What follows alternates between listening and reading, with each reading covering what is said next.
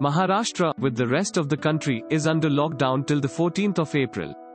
In this situation, two new confirmed cases of coronavirus have been seen in Mumbai and Thane on Thursday.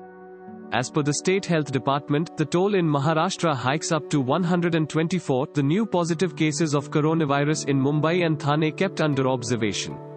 The total number of positive coronavirus cases in India have hiked to 650, said the Ministry of Health and Family Welfare on Wednesday. Maharashtra is the worst affected state in the country.